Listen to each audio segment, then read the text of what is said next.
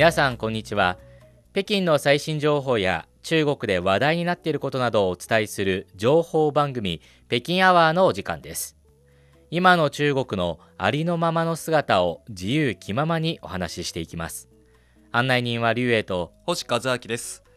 さて今日はバイドゥランキングということですけれども、春節明けてからのランキングですので、うんきっと入ってくる言葉は春節中にどう過ごしたかとかこんなイベントがとかそんなことが出てくるんじゃないでしょうか。はいそうですね。やっぱり春節っていうのはいろんな人たちが一緒に集まってうん。イベントをやったりとか、いろいろあるんでやっぱり話題が尽きないですよね。はい。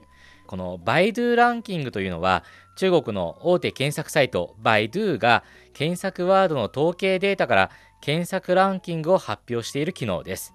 ランキングにはリアルタイムのランキングジャンル別のランキングなどがあります。まさにここを見れば今がわかるということですよね。はい。ということで早速見ていきましょう。はい。最初に紹介するのはこちらです。春節休み終了前に宿題が消える。はあ消える？うん。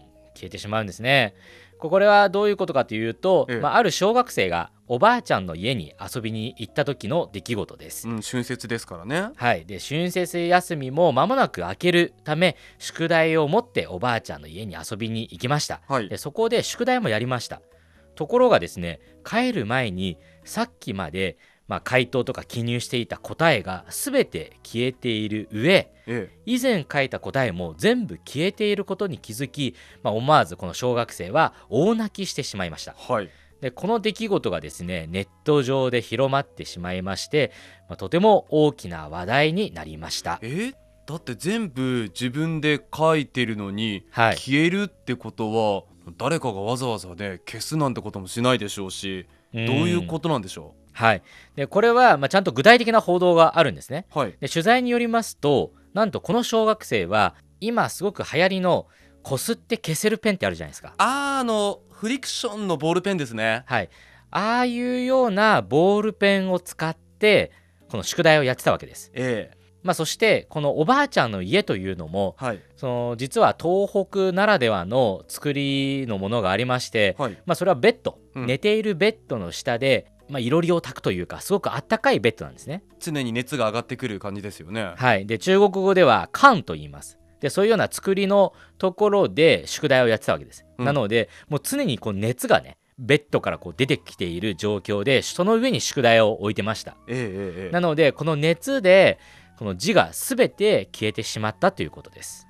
あのフリクションのペンって確かにこすったら消えるだからその分はい熱を加えたら文字消えるんですもんね、はいそうなんです。それがベッドの上に置いてるからずっとこうじわじわっとその熱が 紙に伝わってきて、はい。それで気づいたら消える。うーん。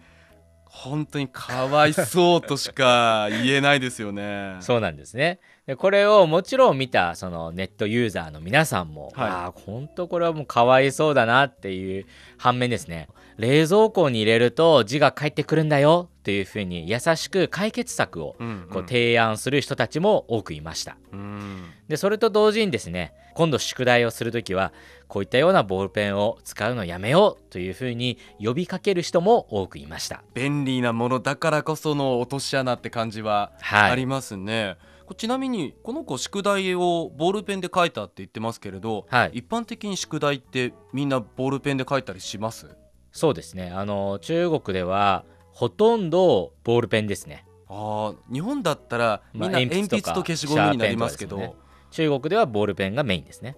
逆に鉛筆とかシャーペンとか使ったらダメみたいなそういうルールがあるぐらいですから。あーだからこそこの事件が起きてしまったわけですね、はいそうなんです。この子この後どうなったのか一生懸命やり直したんでしょうね そうですねちょっと気になりますけどね。ちょっと悲しい春節にはなったかもしれませんねはいさあそれでは続いての話題に行きましょう。はい。続いてはこちら。アメリカンチェリーを食べ過ぎて胃腸炎へです。ほう食べ過ぎ。うん食べ過ぎで。でこれはどういうことかと言いますと春節期間中に5日間で3キロのアメリカンチェリーを食べた女性が突然お腹が痛くなりうん。病院に行ったところ、食べ過ぎによる急性胃腸炎だということが判明しました、うん3キロでしょうねっていう気はしますけど はい、でこのお医者さんのアドバイスなんですがこの大人は1回につき20個ぐらいまでっていうのが目安です。はい。で食後はなるべく水を多く飲むべきだというふうにアドバイスしてるんですね。そして糖尿病患者や子どもは数を制限することをお勧めするとしています、まあ3キロっていうのは、まあ、かなり多いですね。全てのものにおいても3キロって食べ過ぎですよね であの最近よく中国のこの、まあ、旧正月春節で言われているのが、えそのアメリカンチェリーをうん好きなだけ食べられるというようなことが、まあ、幸せにつながるみたいなことがすごくネットで流行って言われてるんですね。えなんだか私のイメージではアメリカンチェリーをこの時期食べるっていうのは珍しい感じがしてまあ、て、珍しいですね。私来た時によく聞くのはゴワーズあのよく種系ですよね種系食べますねひ。まわりの種とかそれを食べながら春節過ごすっていうのは聞いてたんですけどそれも変わってきたということですよね。はいまあ、アメリカンチェリー高いですからね。それをたらふく食べられるっていうことが、まあ、一つの贅沢幸せっていうことですかね。そうですよあの日本の場合だと私は小学生の時はい、アメリカンチェリー食べる時期って運動会だったんですよ。ああそうなんですか。運動会でそれぞれ家族がお弁当を持ってきて、はい休憩時間中にお弁当をそれぞれはい、シートを敷いてまあ食べるんですけど、ねその時に大体アメリカンチェリーってどの家庭でも入ってたと思うんですよね。本当ですか？だからこの時期になるとスーパーとかあとはその家の冷蔵庫開けるとアメリカンチェリーが入ってるのでこの時期来たなっていうのはあるので、そうなんですか。えまあ、中国ではそれが春節だということですね。えね、そういう風になってきてそれが幸せにつながるということなんですね。ただ食べ過ぎには注意。20個でも結構多いと思いますよ、そうですね。大きいですからね。でも何事もほどほどにがいいということですね、さあここまで2つのワードをご紹介してきました。この後後半でも詳しくバイドゥランキングから見ていきます。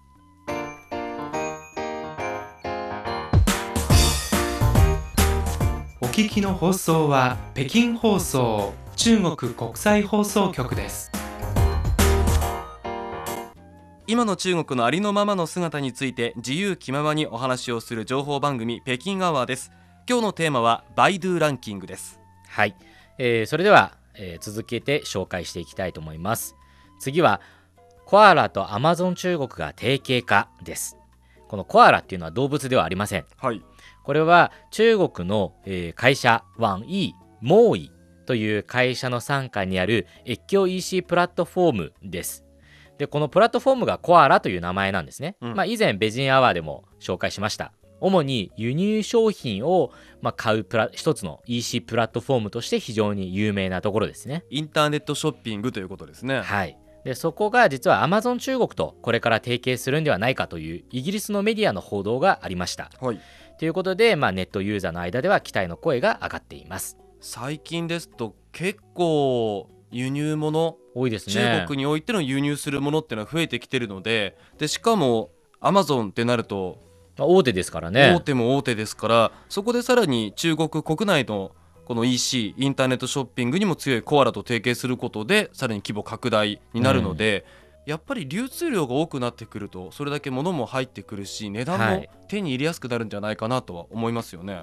まあ、それの一つの表れということで、まあ、かなりみんな検索してるんでしょうね。またその国内市場さらに海外市場も含めて競争が激しくなってくるんでしょうね。そうですね。